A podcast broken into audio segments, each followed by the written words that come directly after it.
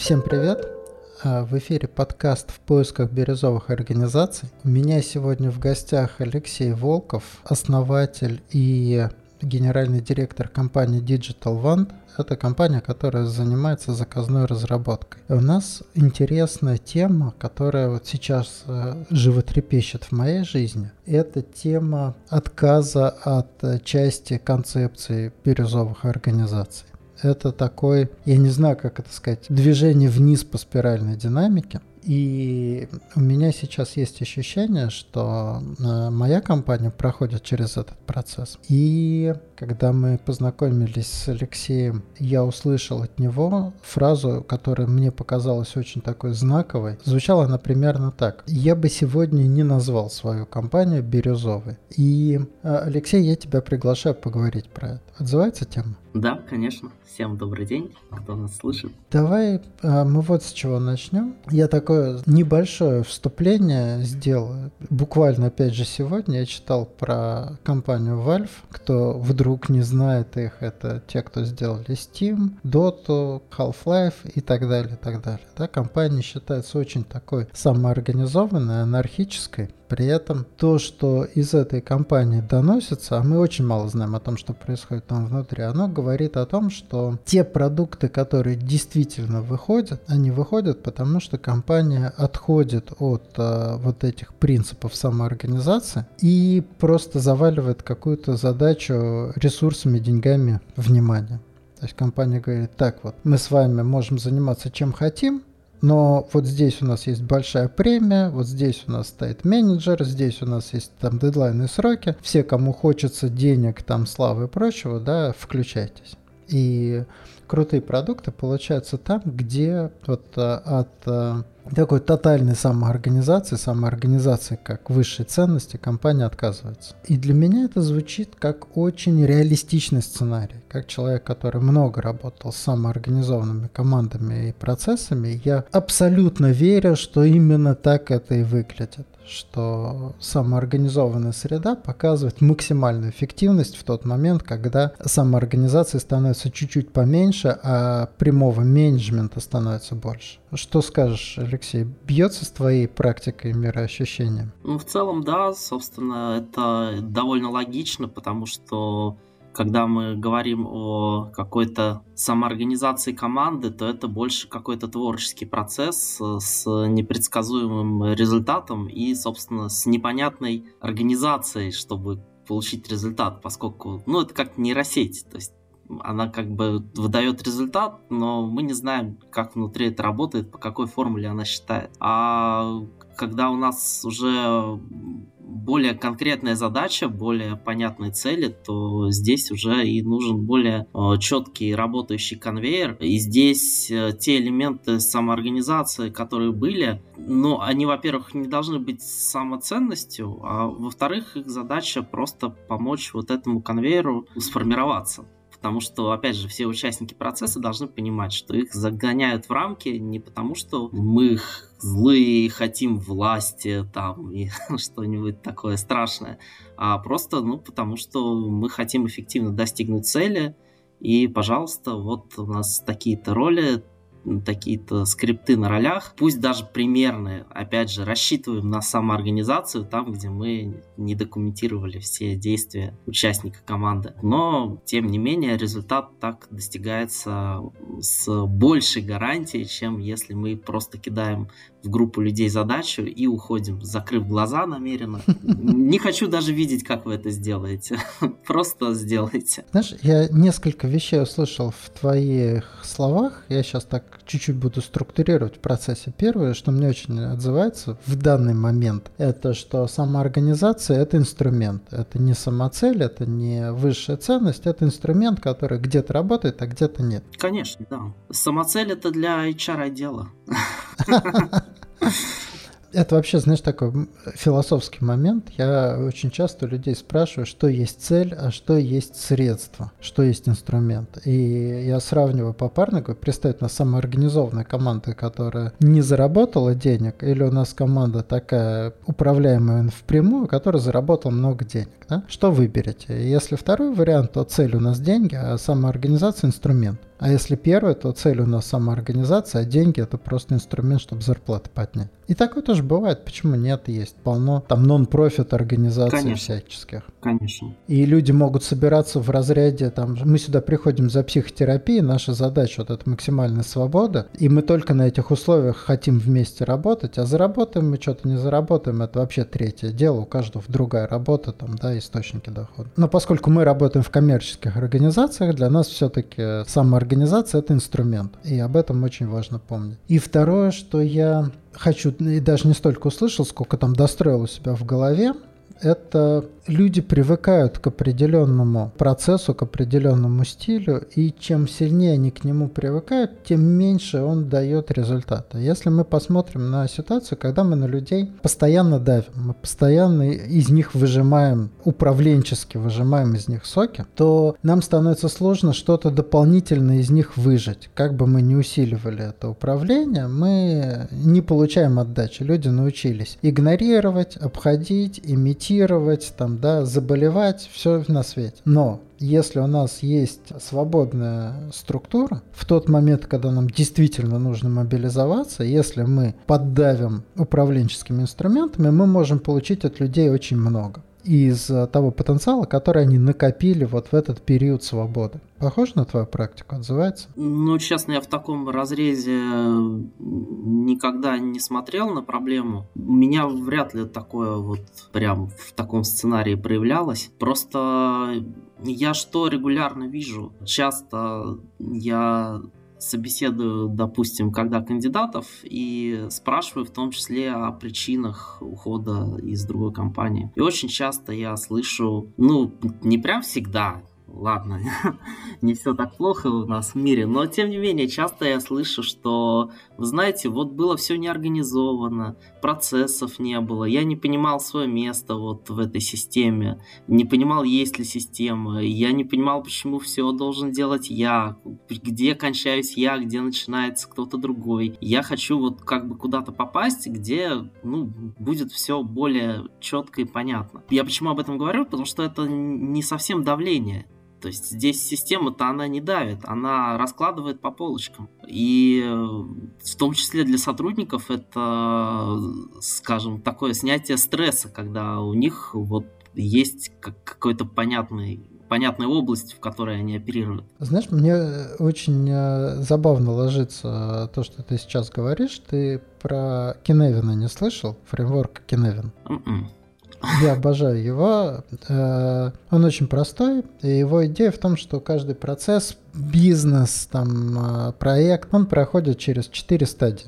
Первая стадия – это хаос. Вообще ничего не понятно, мы не понимаем, что здесь происходит. Мы только вот начали, да? Представь, что ты приехал в другую страну, пришел на рынок, вокруг смотришь такой, а, офигеть, я вообще не понимаю, что происходит. Вот. А второе – это запутанность. Мы видим уже какие-то взаимосвязи, мы видим какие-то цепочки, но мы не видим целиком картину, да? Это вот как клубок вот этих вот э, логических цепочек, где где она кончается, где начинается, пока непонятно.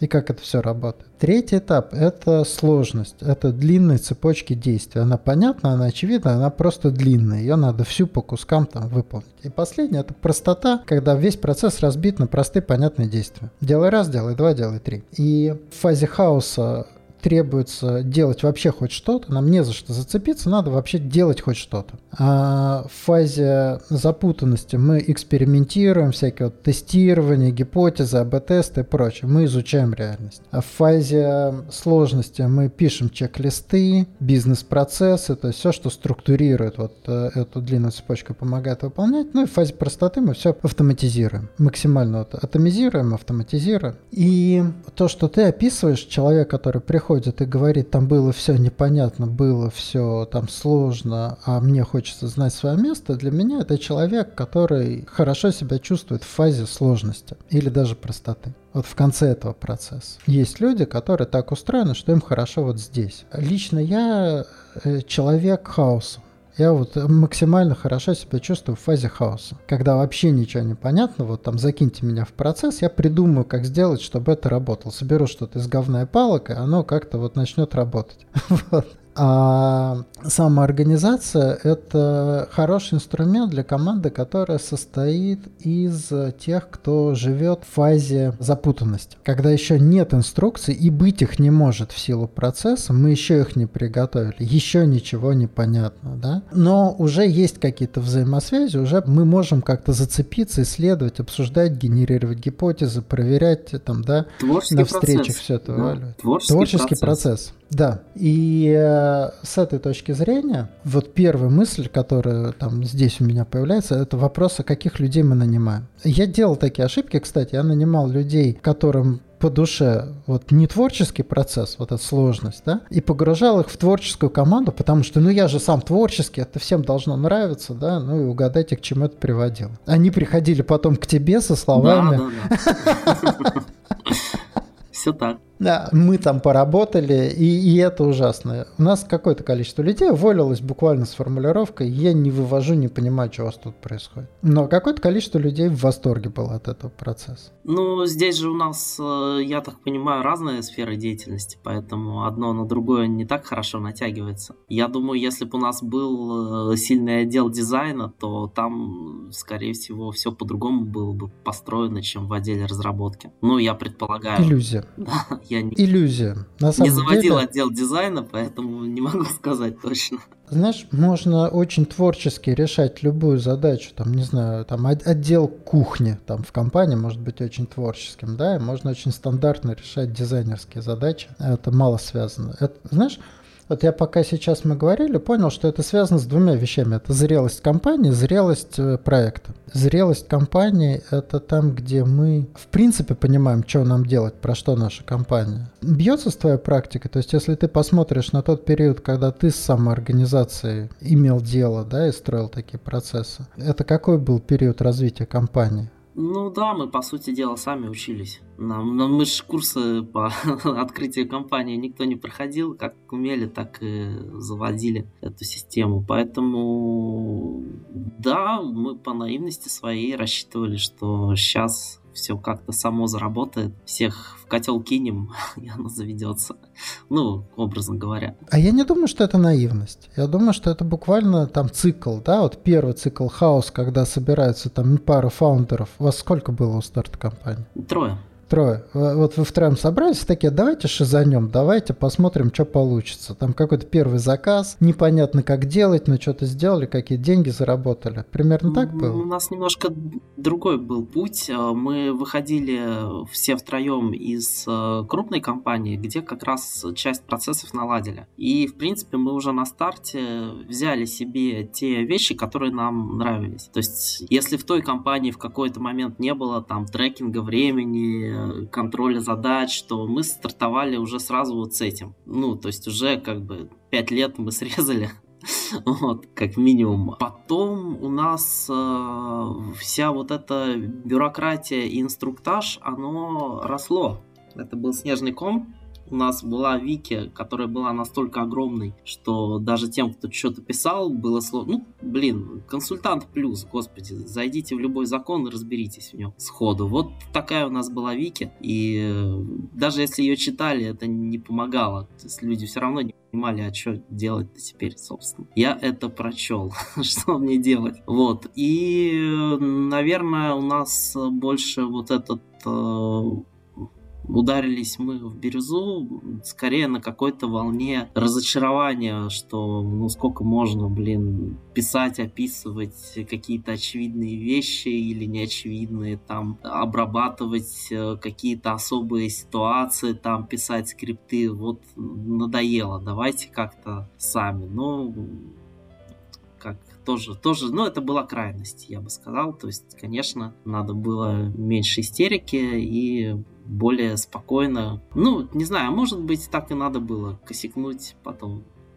понять, что сделали не- неправильно, и обратно возвращать инструкции, обратно возвращать бизнес-процессы. А то, что я слышу в том рассказе, я не вижу в этом ни косяка, ни там, что можно было как-то иначе, да? Вот смотри, как я это вижу. Я вижу первый этап, это от некого там а, отсутствия опыта создали бюрократический хаос. То есть вот тот самый хаос, когда все в инструкции, все запишем, просто вот он был таким образом создан, да? Потом а, стало понятно, что в бюрократическом хаосе, знаешь, у меня есть такая концепция, я это называю дефицит. А что вот здесь в дефиците? А в хаосе, в обилии инструкций, дефицит – это самоорганизация, способность людей без инструкций принимать решения. И вы закрыли этот дефицит, э, очень сильно изменив там вектор развития компании. Потом, когда этот дефицит был закрыт, все это гармонизировалось на уровне, что бюрократия нужна, инструкции нужны, просто они должны быть как в каком-то разумном объеме. Похоже на правду? Ну да, по сути, к разумному объему мы пришли, просто э,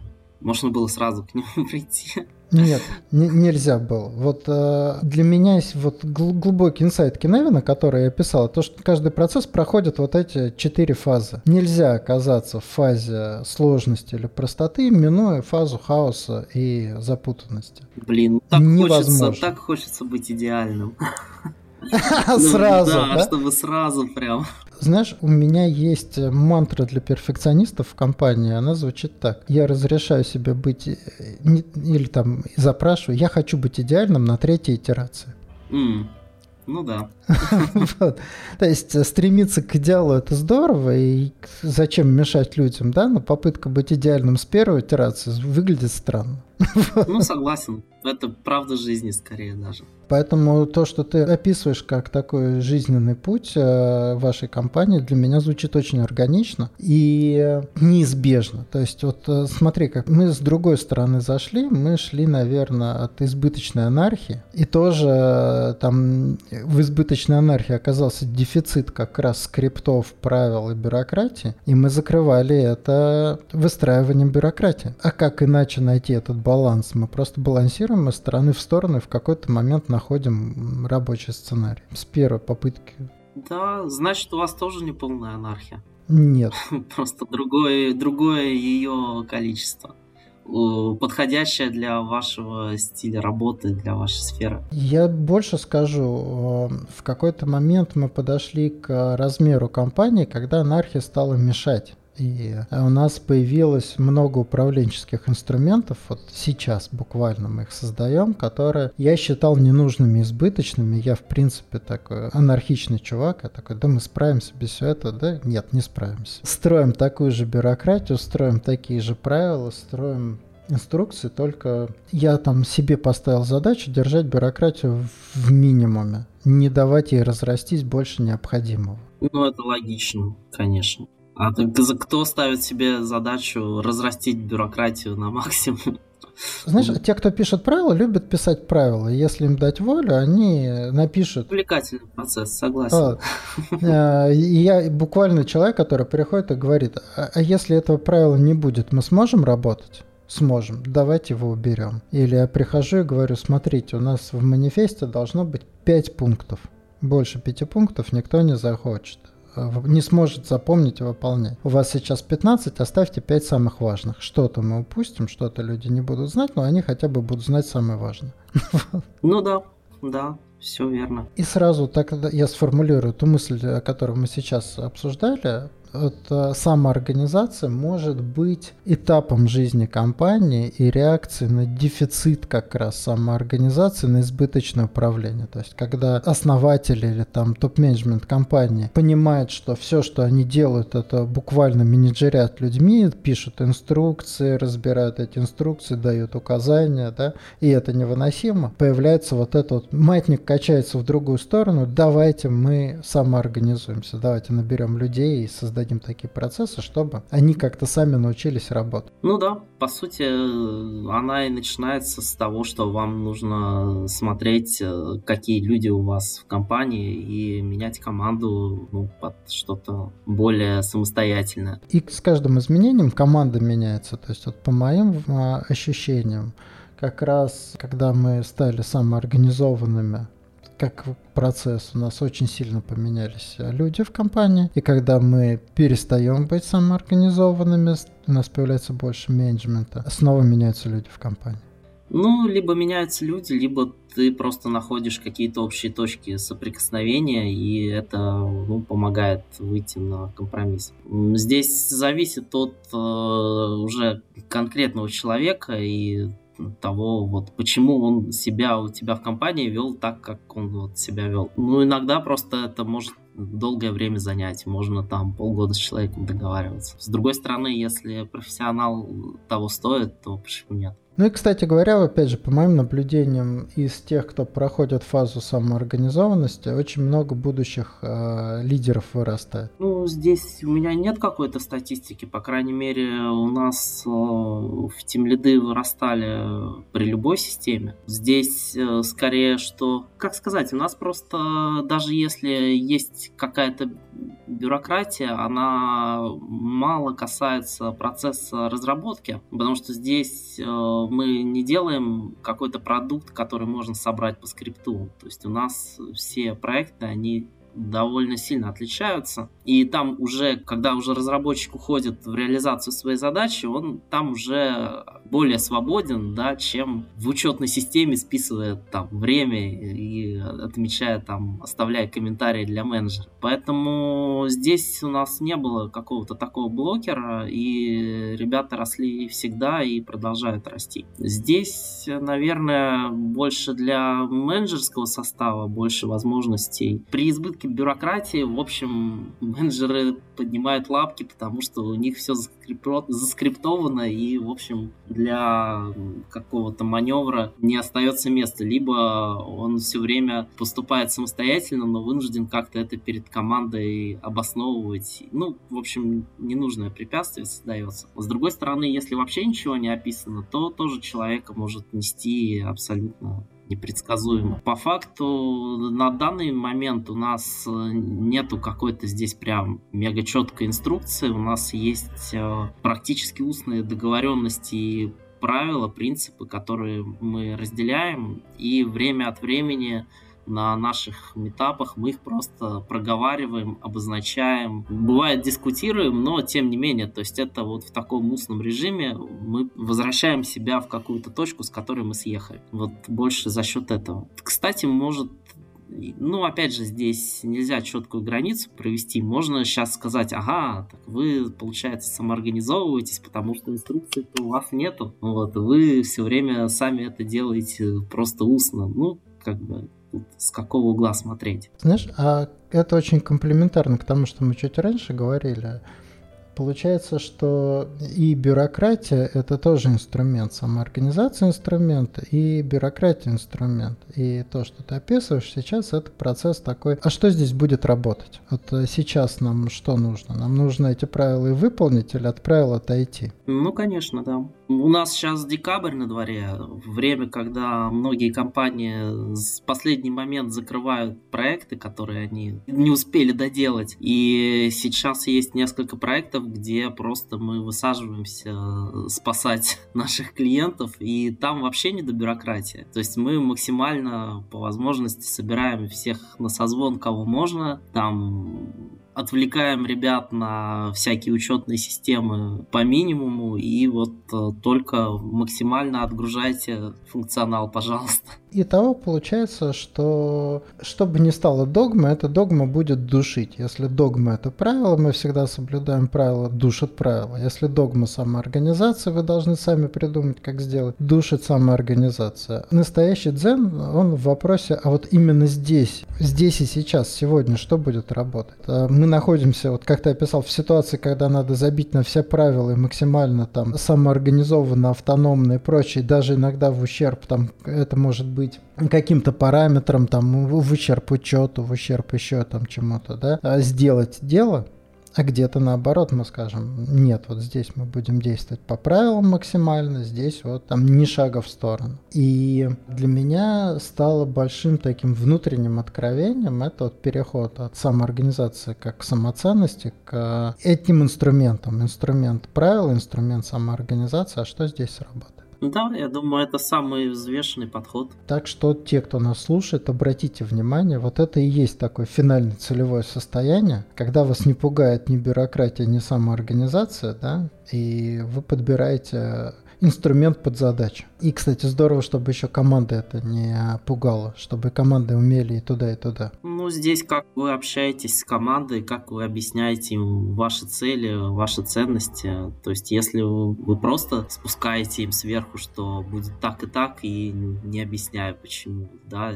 то, наверное, здесь будет немного отдачи. Если все-таки как-то подсвечиваете проблемы и говорите, почему это важно там в нашей ситуации для каждого разработчика, почему это улучшает его работу, в конце концов его доход в рамках нашей компании, то ну, это уже совсем другой уровень. А еще, кстати, я заметил, что люди устают от любой, любого сценария. То есть, если у нас всегда там бюрократия, люди устают от бюрократии. Всегда самоорганизация, люди устают решения принимать. А когда мы флексим, меняем, то психологически гораздо больше бодрости у людей. Ну, у каждого есть свой какой-то таймер по выгоранию. Надо смотреть, до каких чисел он дотикал и что-то менять.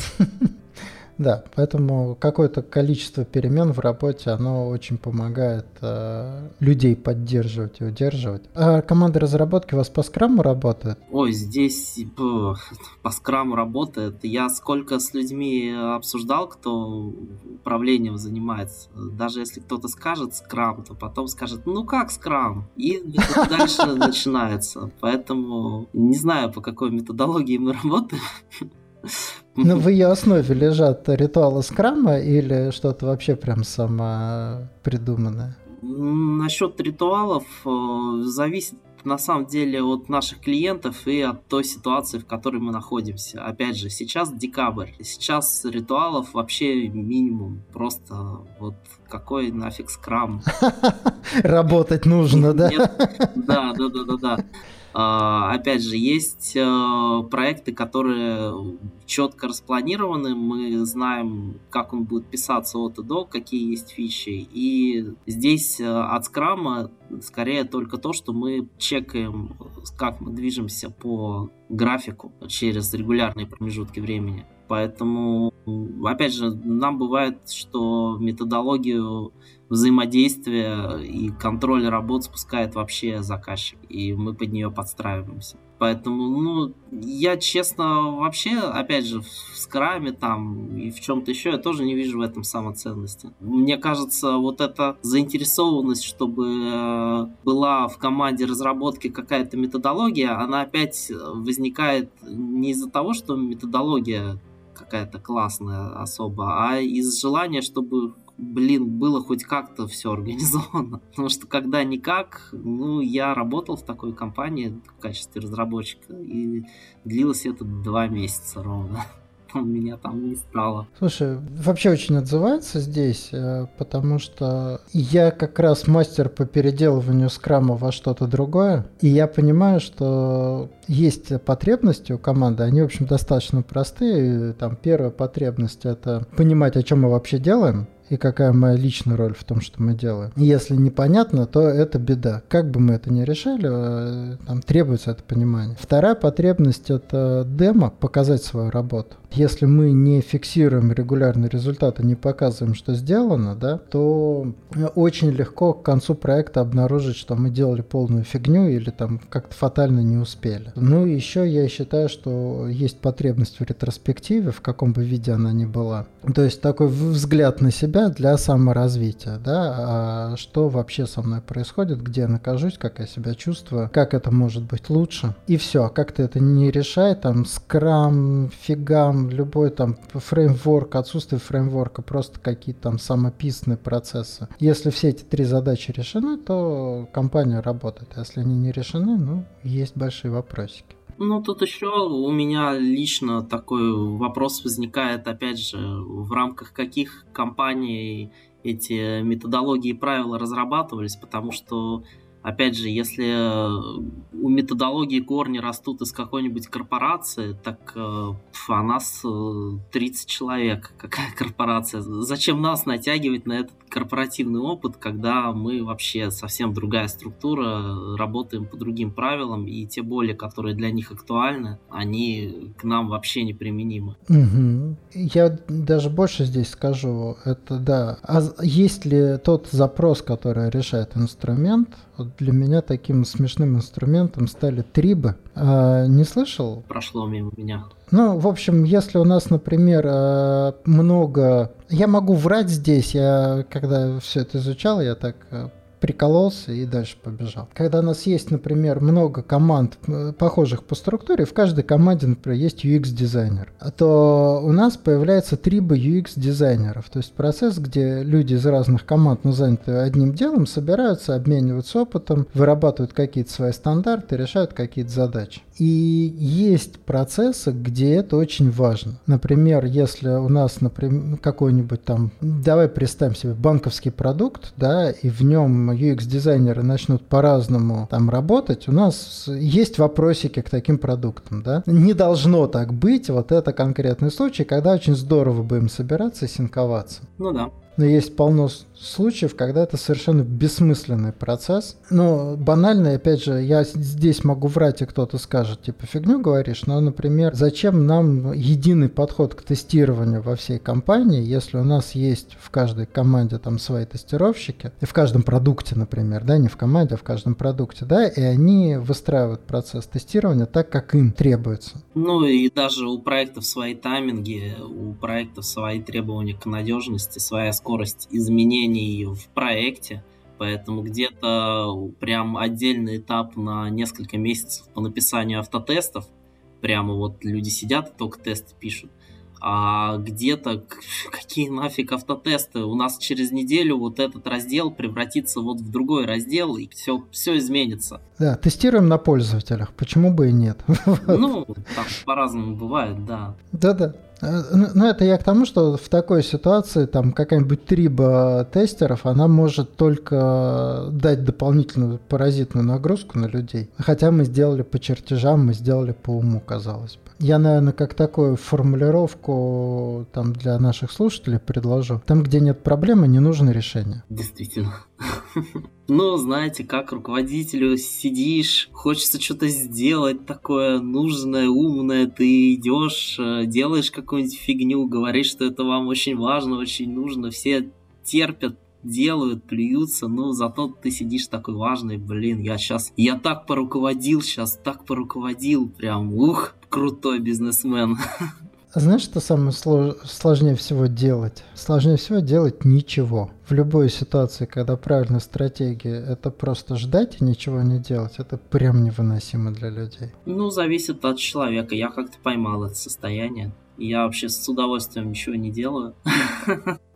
Э, этому надо учиться, это состояние надо ловить, это не очень нетривиальная история. Поэтому э, очень здорово, что ты, э, ты научился ловить это состояние. Я научился ловить это состояние не лезть со своей активностью, когда она не нужна. Нет проблемы, не, давай ничего не решай. Я читал, и здесь опять же я могу врать, потому что для меня это прочитанная информация, а не зона экспертизы. Но, в общем, когда произошла авария на Чернобыльской АЭС, эксперты собрались и сказали, лучше, что можно делать, это делать ничего.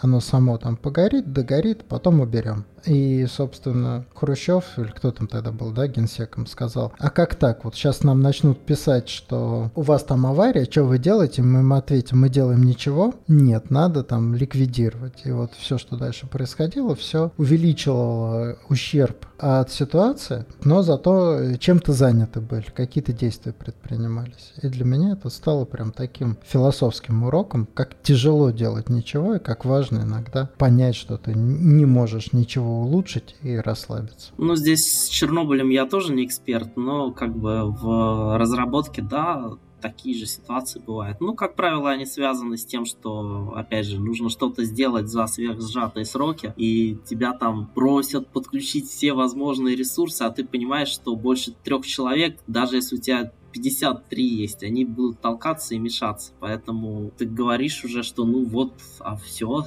все.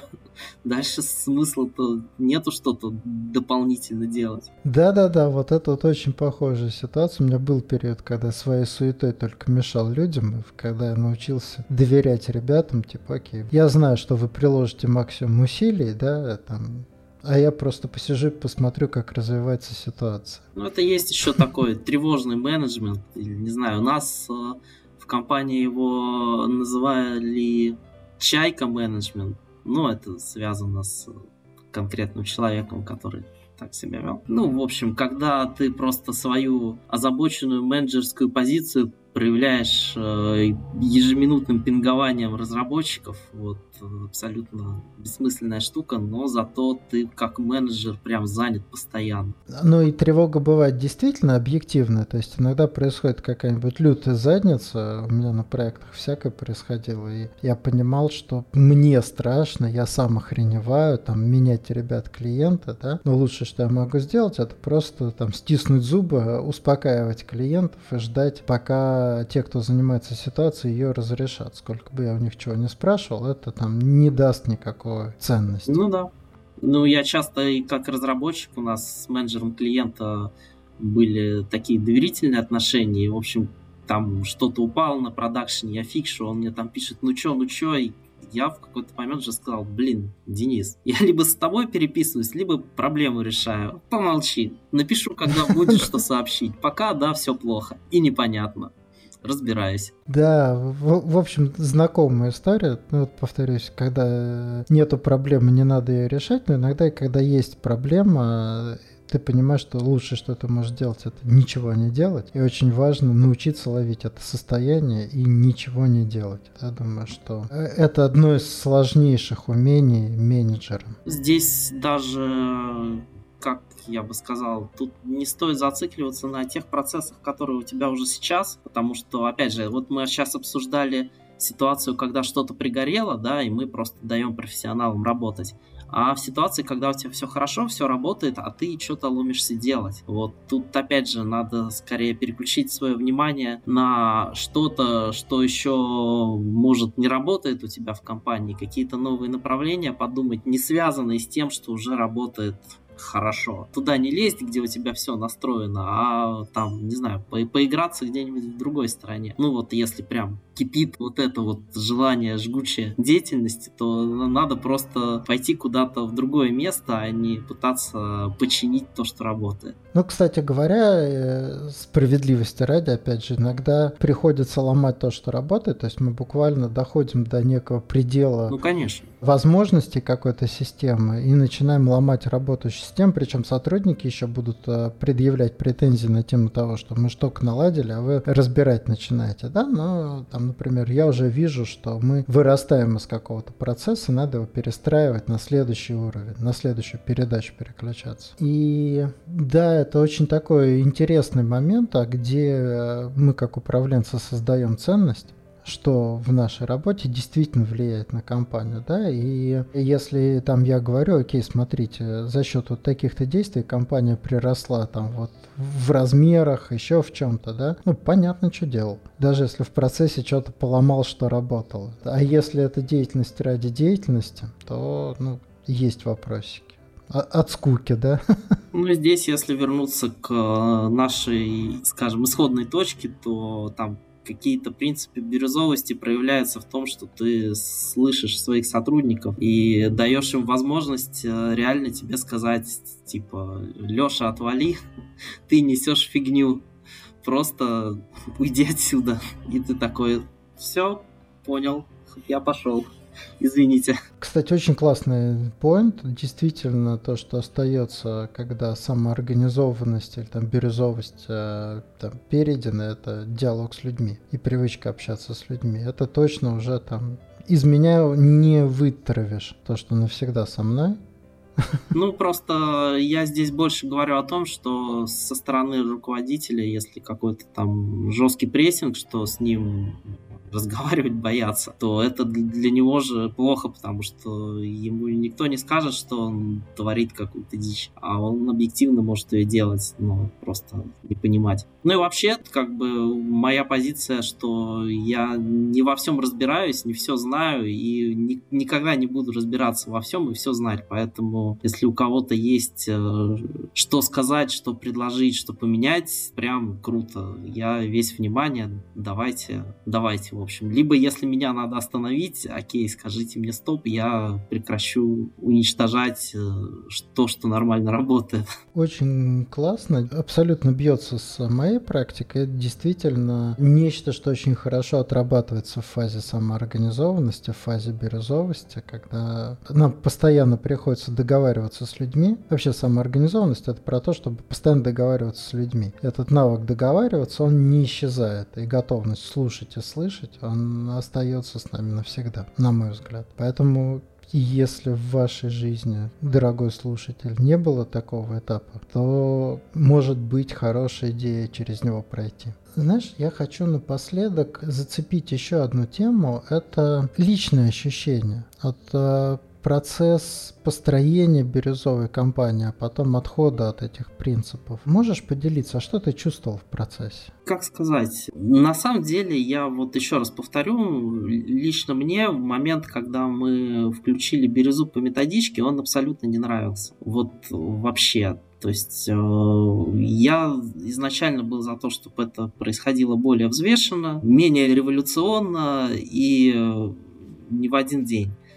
А, ну, нас трое фаундеров, поэтому я здесь, скажем, выступал больше как жертва, потому что мне приходилось бегать по разваливающимся процессам и возвращать все на место. В плане того, что в процессе появилась какая-то возможность договариваться и, и что-то еще, ну, как бы изначально у нас это и было. Просто мы скорее акцент сделали не на том. И от вот этого процесса, он очень неприятный, очень беспокойный, вот это вот скачок в бирюзу, и довольно разрушительный. Поэтому, если вы пробуете у себя эту стадию, то нужно как-то здесь быть осторожнее, и очень важно не развалиться по итогу таких экспериментов. Опять же, по моим ощущениям, у нас были все возможности прийти к нашему сегодняшнему состоянию, не устраивая катастрофы. Вот честно. Может, было бы немножко больно, да, ну, как бы не настолько, насколько было на самом деле. Потому что, опять же, носиться по людям и объяснять, что у нас тут все поехало, но вы не переживайте, мы хотим там что-то... Ну, у меня на самом деле очень много было коммуникации с, все, со всеми сотрудниками, которые не понимали, что у нас теперь произошло и куда мы движемся. И буквально с каждым членом команды мне приходилось э, договариваться, объяснять картину, договариваться о каких-то правилах. В общем, ну, как только мы все разнесли, так сразу пришлось все обратно чинить, чтобы клиентам делать их продукты. Наша конечная все-таки цель. Так что, ну, мои ощущения таковы, что нужно к любым изменениям подходить с холодной головой, не пытаться устроить революцию там, где она не нужна, и, ну, все-таки как-то поэтапно, поэтапно все делать аккуратненько. Забавно. Мне, в принципе, вот такой самоорганизованный процесс, он там естественный для меня, да, я легко им управляю, легко договариваюсь с людьми, и наоборот, чем лучше процесс организован, тем тяжелее мне там. Я вот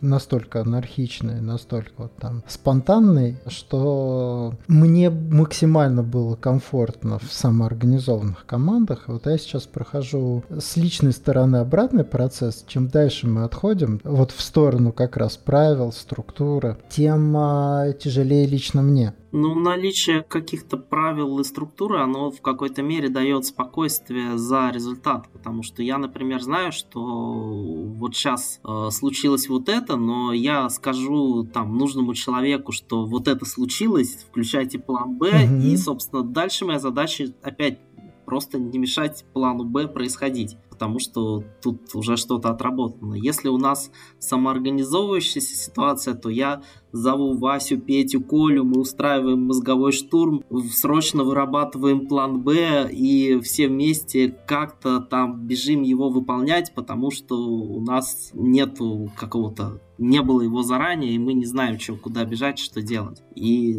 такие ситуации тоже, безусловно, бывают, но какие-то, по крайней мере, более-менее типовые, они вот э, решаются вот так, и как для руководителя это большой кайф, что ты просто, у тебя что-то случилось, ты такой, м-м, решите проблему, как бы она решилась. Тут э, я вообще к чему вел, что перемены такие, они вызывают дискомфорт. То есть вряд ли можно в переменах найти какой-то внутренний комфорт. Не верю в ситуацию, когда человек говорит, блин, вот было так плохо, а стало прям хорошо, хорошо, хорошо. Любые перемены здесь, они давят на психику и теряются старые паттерны, теряются привычки, теряют... Ну, вот буквально я сейчас, например, чувствую, что мой, мой привычный способ работать с людьми, он утратил актуальность, и мне предстоит выработать новый. Наверное, это похоже на то, что ты чувствовал, когда вы вводили бирюзу. В меньшей степени, потому что у меня есть там понимание, и главная нагрузка с меня уходит. То есть как раз есть люди, которые активно этим занимаются, а моя задача не мешать. Но в целом вот этот психологический дискомфорт э, я с ним работаю, я его понимаю. Другое дело, другое дело, что вот это как, опять же, некий общий вывод для слушателей. В любом таком процессе каких-то значительных перемен в компании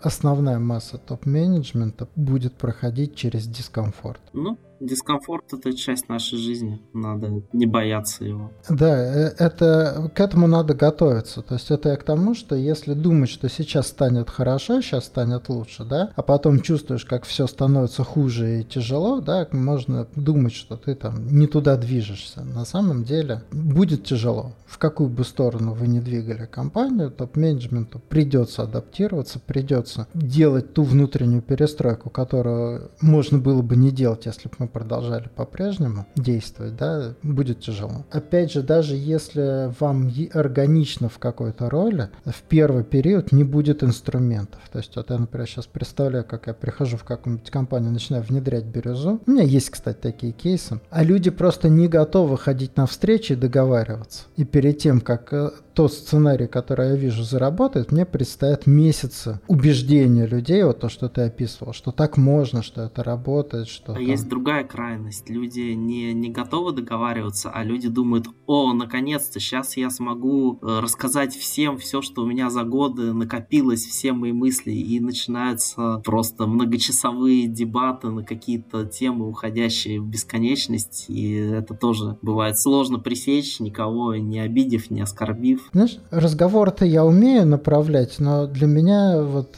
похожий эффект это когда условно там Вася тестировщик думает, ага, наконец-то компания станет такой, какой я хочу ее видеть, да, и я там от команды получаю там десяток разных моделей процесса там и того, что мы вообще делаем, абсолютно несочетаемых друг с другом, и каждый верит, что наконец-то все сделают по-евойному. Угу.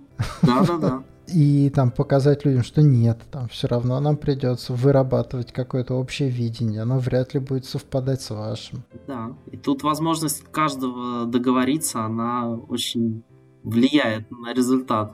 Да-да-да.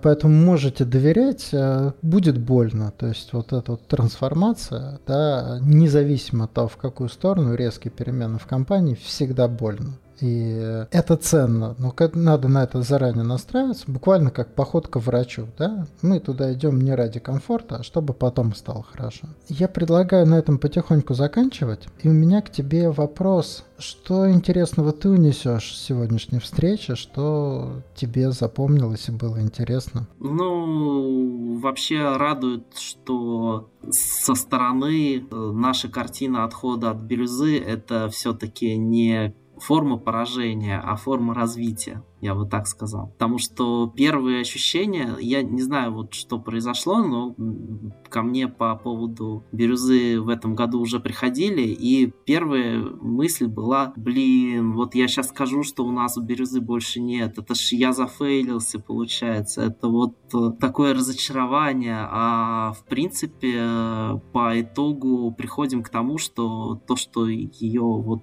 нет, это как бы форма развития, форма роста, в том числе некоего профессионального и личностного, и это здорово. Мне вот именно это тоже очень нравится. Я, признаться, испытываю, испытывал, давай так скажем, те же переживания, когда я понял, что мы отходим от тех принципов, которые я декларировал раньше. А я почувствовал то же самое, что это мое поражение. Я не смог так выстроить все, чтобы эти принципы работали дальше. Дальше. И сегодня вот эта вот мысль о том, что управленческие инструменты должны соответствовать тем задачам, которые у нас есть. И если самоуправление им не соответствует, то значит просто самоуправление тут не нужно. Вот, она э, стала для меня тоже такой очень облегчающей и развивающей. И я бы очень хотел, чтобы наши слушатели, если вдруг они окажутся или оказываются в похожей ситуации, тоже почувствовали, что это нормально, что спиральная динамика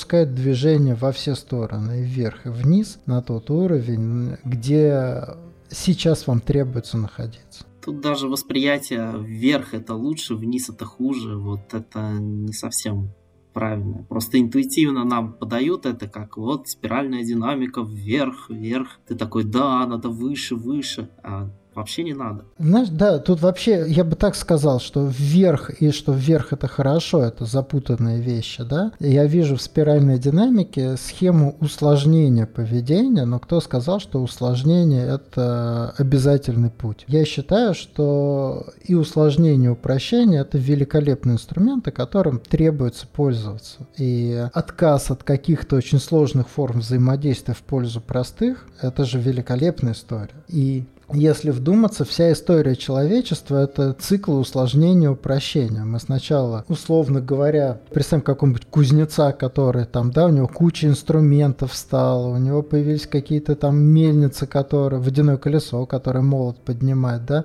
столько усложнения. А потом хлоп, все это объединилось в, в станок, да, упрощение. Оказывается, станок удобнее, чем иметь кучу там клещей.